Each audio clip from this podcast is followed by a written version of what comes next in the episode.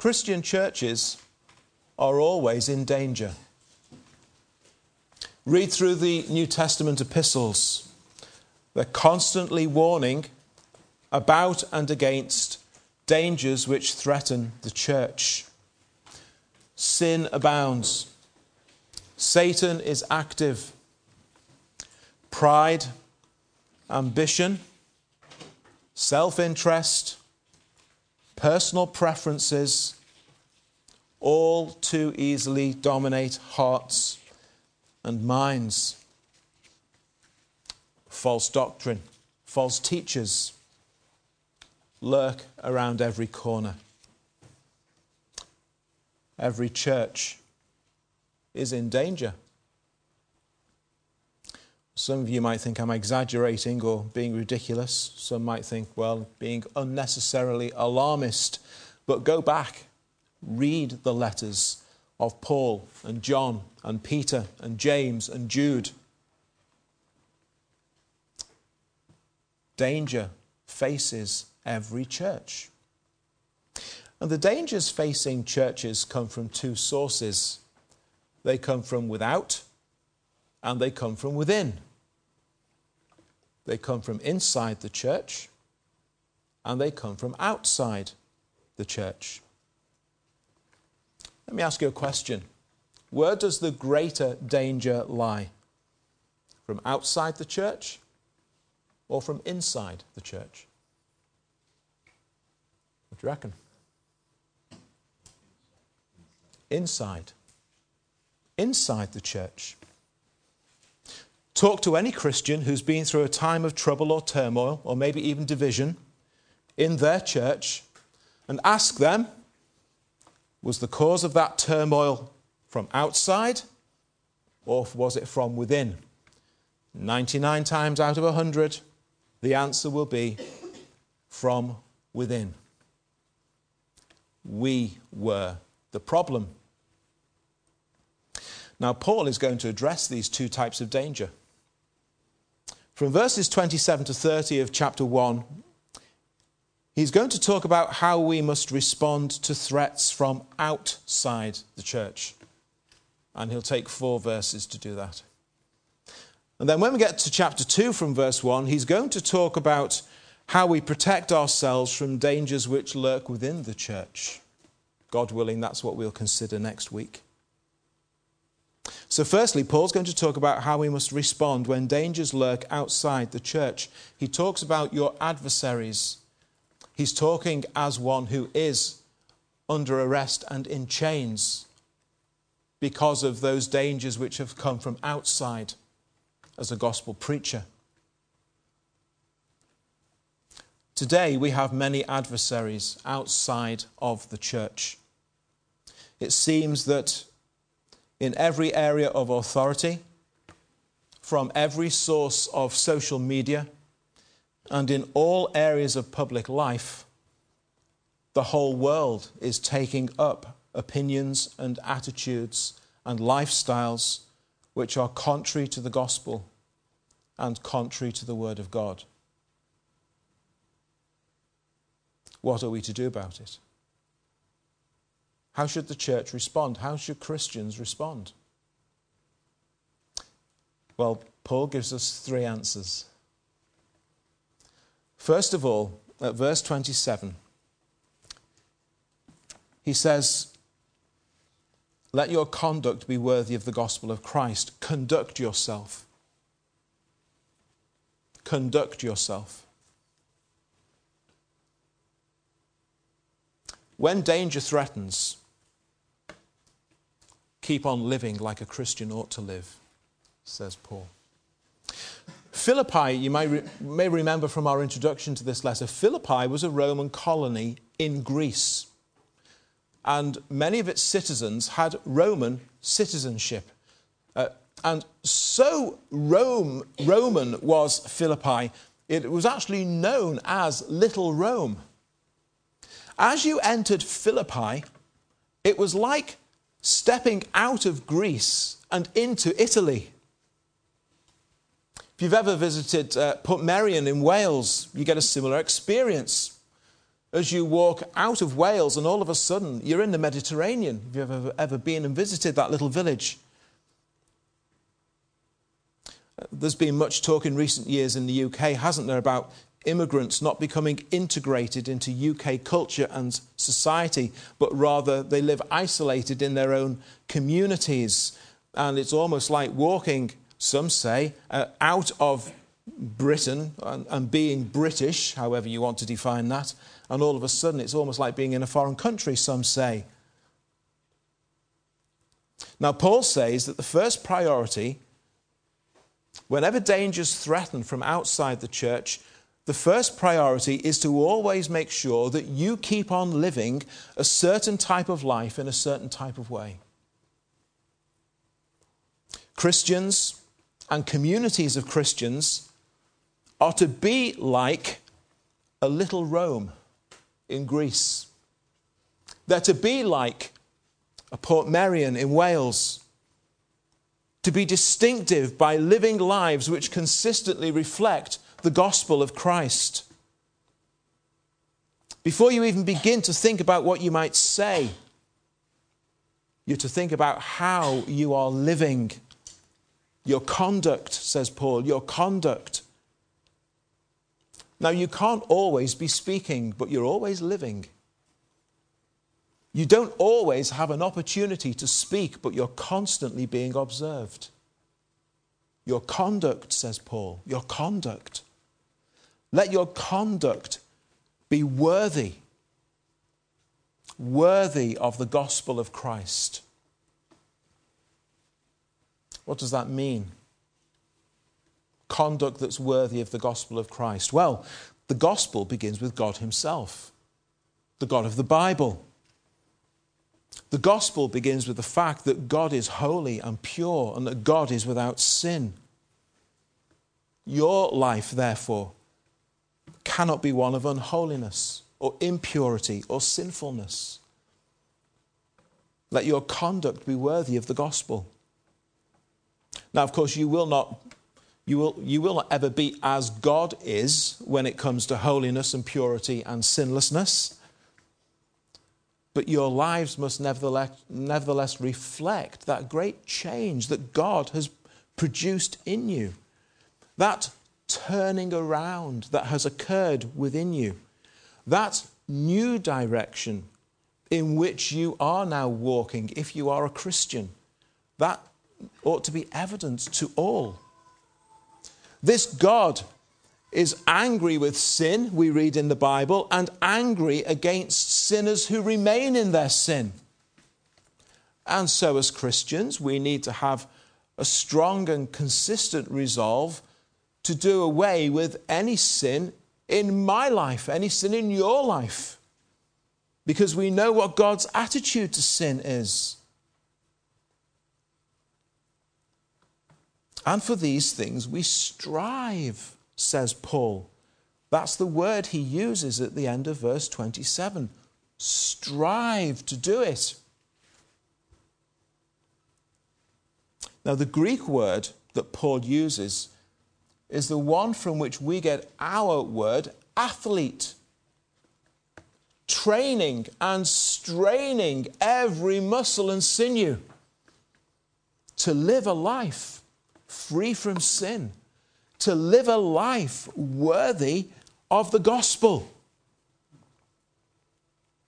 Now, we need to say something about this because it's a bit like the words we read in that hymn fight the good fight.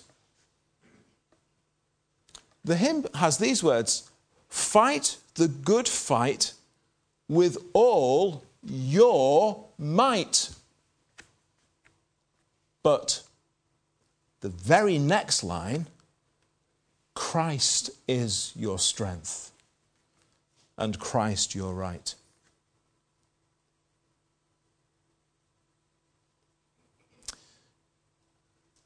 Only believe, and you will see that Christ is all in all to thee. You see, this striving that Paul talks about here, that we need to remember something important. Striving after such things as the gospel requires in the life of a Christian is something that a mere mortal man or woman is not capable of. In and of yourself, you cannot strive to live a life that's worthy of the gospel because it's unattainable. You can't do it. Well, why then does Paul exhort me to do something I cannot do? Well, that's a good question. Well, here's the answer. Let me remind you that Paul is addressing this exhortation to those who, back in verse 1, he calls saints in Christ. The people who he is exhorting to strive are those who are in Christ. Paul is addressing this exhortation to those who, back in verse 6, Paul says, God has begun a good work in you and will complete it. The, he, the people who are being exhorted to strive are those in whom God is at work. And Paul is addressing this exhortation to those who are, back in verse 11, filled with the fruits of righteousness which are by Christ Jesus. It's not that they produced it themselves, it's Christ producing this life within them. So you see, this striving which Paul exhorts us to is brought about by the good work that God is doing in you. This striving that Paul is talking about is the result of that good work that God is doing in you. And this striving is done in Christ. More than that, this striving is Christ Himself in you. So if you're not in Christ, you cannot strive. This striving that Paul is talking about here is a unique activity known only to Christians. It's only something that a Christian can consider. It's only something that a Christian can do. Because it's only someone who's in Christ that can strive like this. From Him comes the desire. In Him is the life and strength that we need to be able to do it. This is us in union with Christ, living out the gospel life. It can only be done in the power of God by those who are in Christ and in whom Christ lives. But you are to strive. So, to take up this exhortation is to confess your great weakness, to confess your need of God's help, to lean upon Christ, to submit yourself again and again to Christ, trusting and believing that as you give yourself to this striving and as you give yourself to Christ, He will supply that which you need and He will do His work in you and through you. Well, let's carry on thinking about this God of the gospel that our conduct might be worthy of. Now, whilst God is angry against sin and sinners, he also shows, of course, he is slow to anger. And he's gracious. And he's merciful. And he abounds in loving kindness. And he's full of compassion. And he's ready to forgive. So, if your conduct is worthy of the gospel of Christ, then that must, that must describe your conduct too.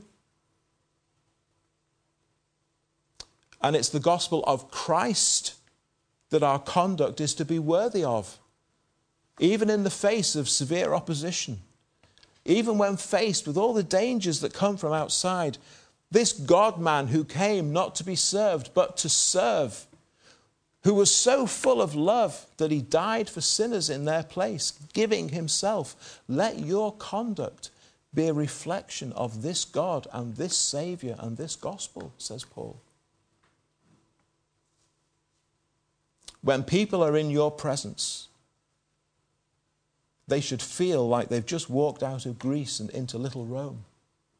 Except it's not Greece, it's this dark and sinful world in which they live. And it's not little Rome,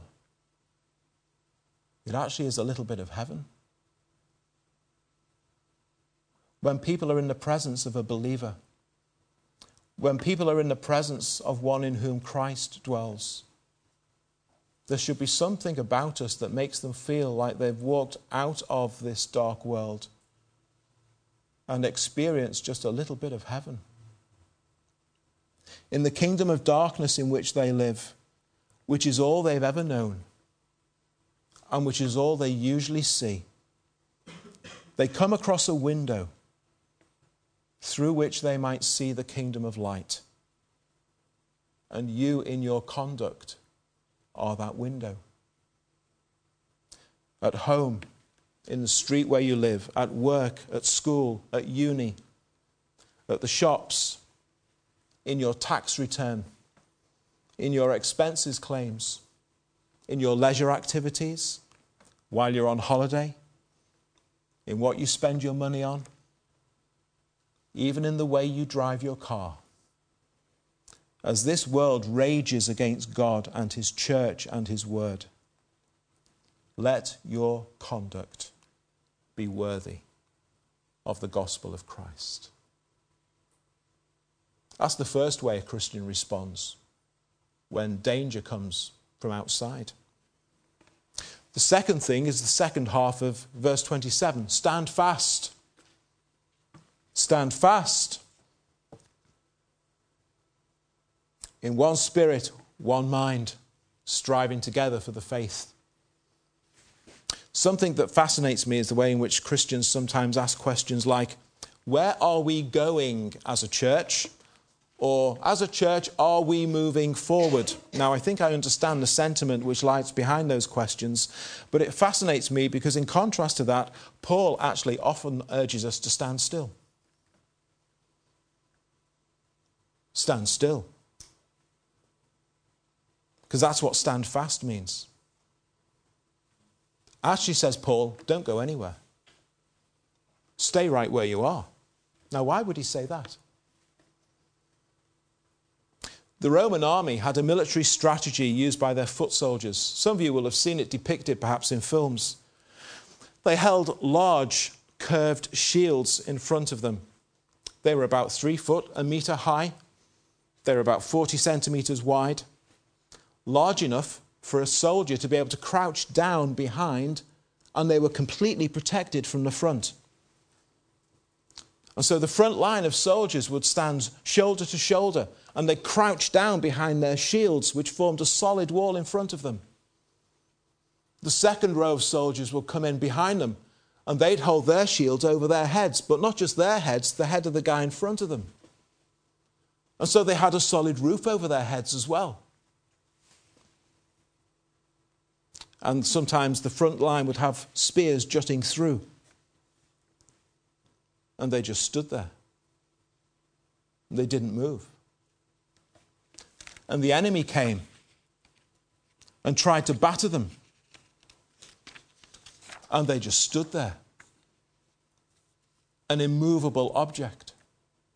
The enemy couldn't penetrate. The enemy couldn't move them back. They just held their ground. They just stayed. Stand fast. Hold your ground. That's what they did. And the enemy couldn't defeat them. It was a technique, actually, which had been perfected by Alexander the Great. That's what made his army so successful. And interestingly, he learned it from his father. If you remember back, his father's name was Philip, after whom Philippi had been named. Stand fast. Don't you go anywhere as a church. You stay right where you are. In Christ, in the faith. One mind, one heart, one spirit. We're to stand fast in one spirit. He's not talking about the Holy Spirit here. He's talking about a oneness of heart and soul that we all share as Christians.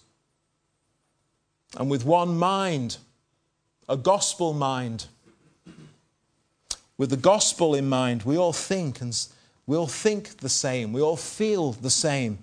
We all share this same deep seated resolve. That's what he's talking about.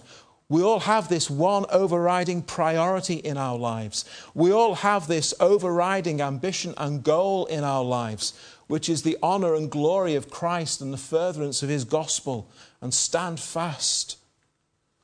We're all equally convinced, and we stand together as believers, shoulder to shoulder, as it were, unmoved by the danger for the cause of the gospel and for the sake of Christ. That's what Paul is talking about. Stand fast. Don't you go anywhere. You stay right where you are in Christ. And we stand resolved, then, you see, to maintain the faith, to maintain the truth of the gospel. That faith once delivered for all the church, that pattern of sound words taught by the apostles, that foundation which has been laid by the prophets and the apostles, the truth of the scriptures, the word of God, you stand fast in it, says Paul. Now, as we do so, and we know about this today, the world scoffs and sneers and laughs. It rants against us. It pours out its scorn against us. It promotes and applauds same sex relationships, same sex marriages, abortion, transgender issues, and all the rest. Even in the news this weekend, doctors saying in 10 years' time, transgender men will be able to have a womb implant so that they can have a baby. How perverse is that? What does Paul say the church must do? Stand fast, hold your ground, do not move. And we're to do it together. And therein lies the great tragedy that's befallen the wider Christian community. Because we're no longer together, are we? Some churches, even whole denominations, are no longer standing fast. As a result, the world thinks it's winning. The world now is convinced that it is right, that it has got the upper hand, and that eventually it will snuff out all of this opposition from religious people. Well, thankfully, the Word of God assures us that the world is mistaken and that they only have an appearance of victory. We know that Christ is reigning, and that's why we stand fast in Him. We know that Christ ultimately will be vindicated, and that's why we stand fast in Him. And one of the lessons we can learn from the Bible is that God often waits until it seems that His people are doomed, and then He bears His mighty arm. One of the lessons we learn in the Bible is that sometimes it's just when evil seems to have reached its zenith, then God moves in mighty power and reveals his glory. And we also learn in the Bible that God always has his true people. He never leaves himself without witness in the world. You are that witness. Stand fast one spirit, in one mind, striving together for the faith of the gospel, for the truth of the word. Stand fast. And finally, don't be afraid. Don't be afraid.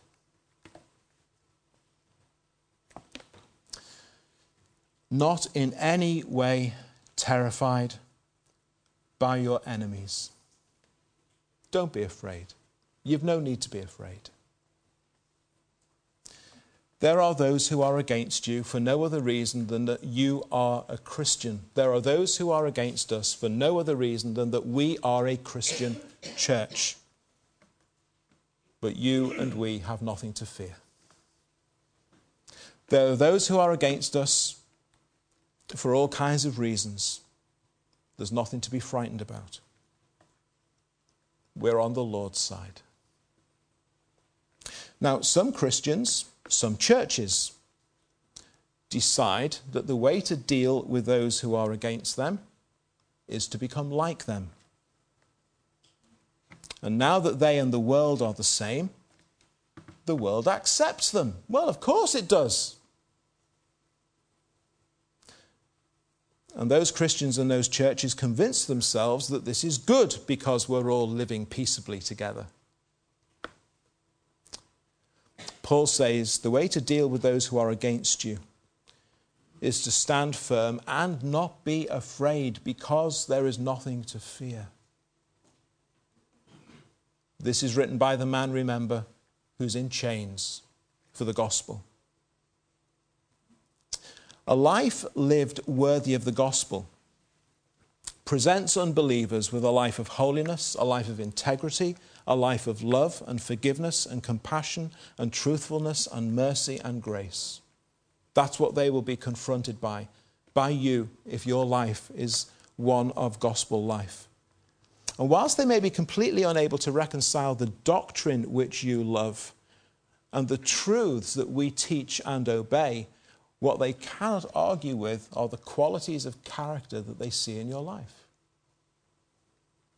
And your life convicts them of their own sin and guilt. That's what the phrase a proof of their perdition means. The NIV puts it like this Your life will be to them like a sign that they will be destroyed because it makes clear to them their own sinfulness. And at the same time, you will be assured that you are saved. Because only a Christian can live like this. Only one in whom Christ dwells can live like this. Only one who has the power of God working within them can live like this. And you will not fear, even though you will suffer. Verse 29 You will suffer. It has been granted to you, says Paul.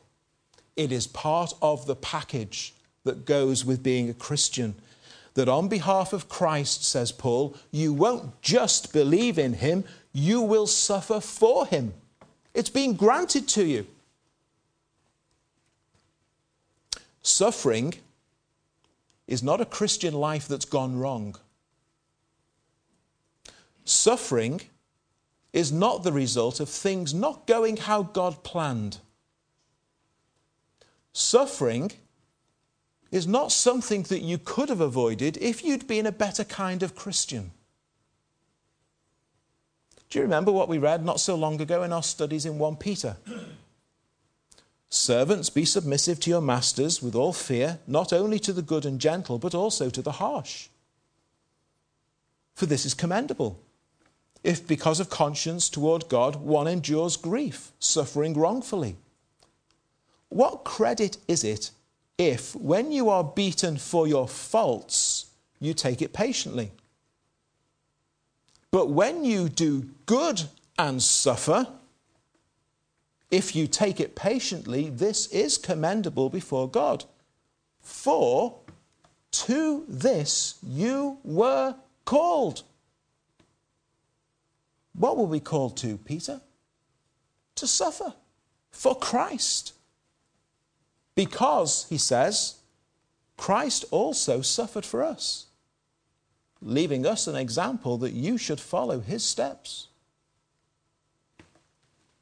When Christians suffer for no other reason than that their conduct is worthy of the gospel of Christ, we don't throw up our hands in horror as if it's somehow all gone terribly wrong and that this awful thing should never be happening to one of the Lord's people. to this you were called, says Peter. To you it has been granted to suffer, says Paul. Just as you've witnessed my suffering, says the man with chains around his wrists and ankles. If you find yourself saying under your breath, but that's not the Christianity I signed up for. Let me ask you a question. Who exactly is the Christ you think you're following?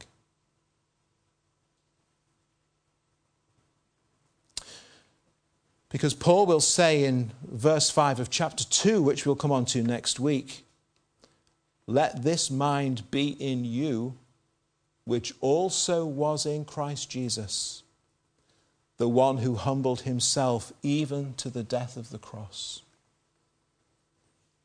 Do you think you deserve better than he received?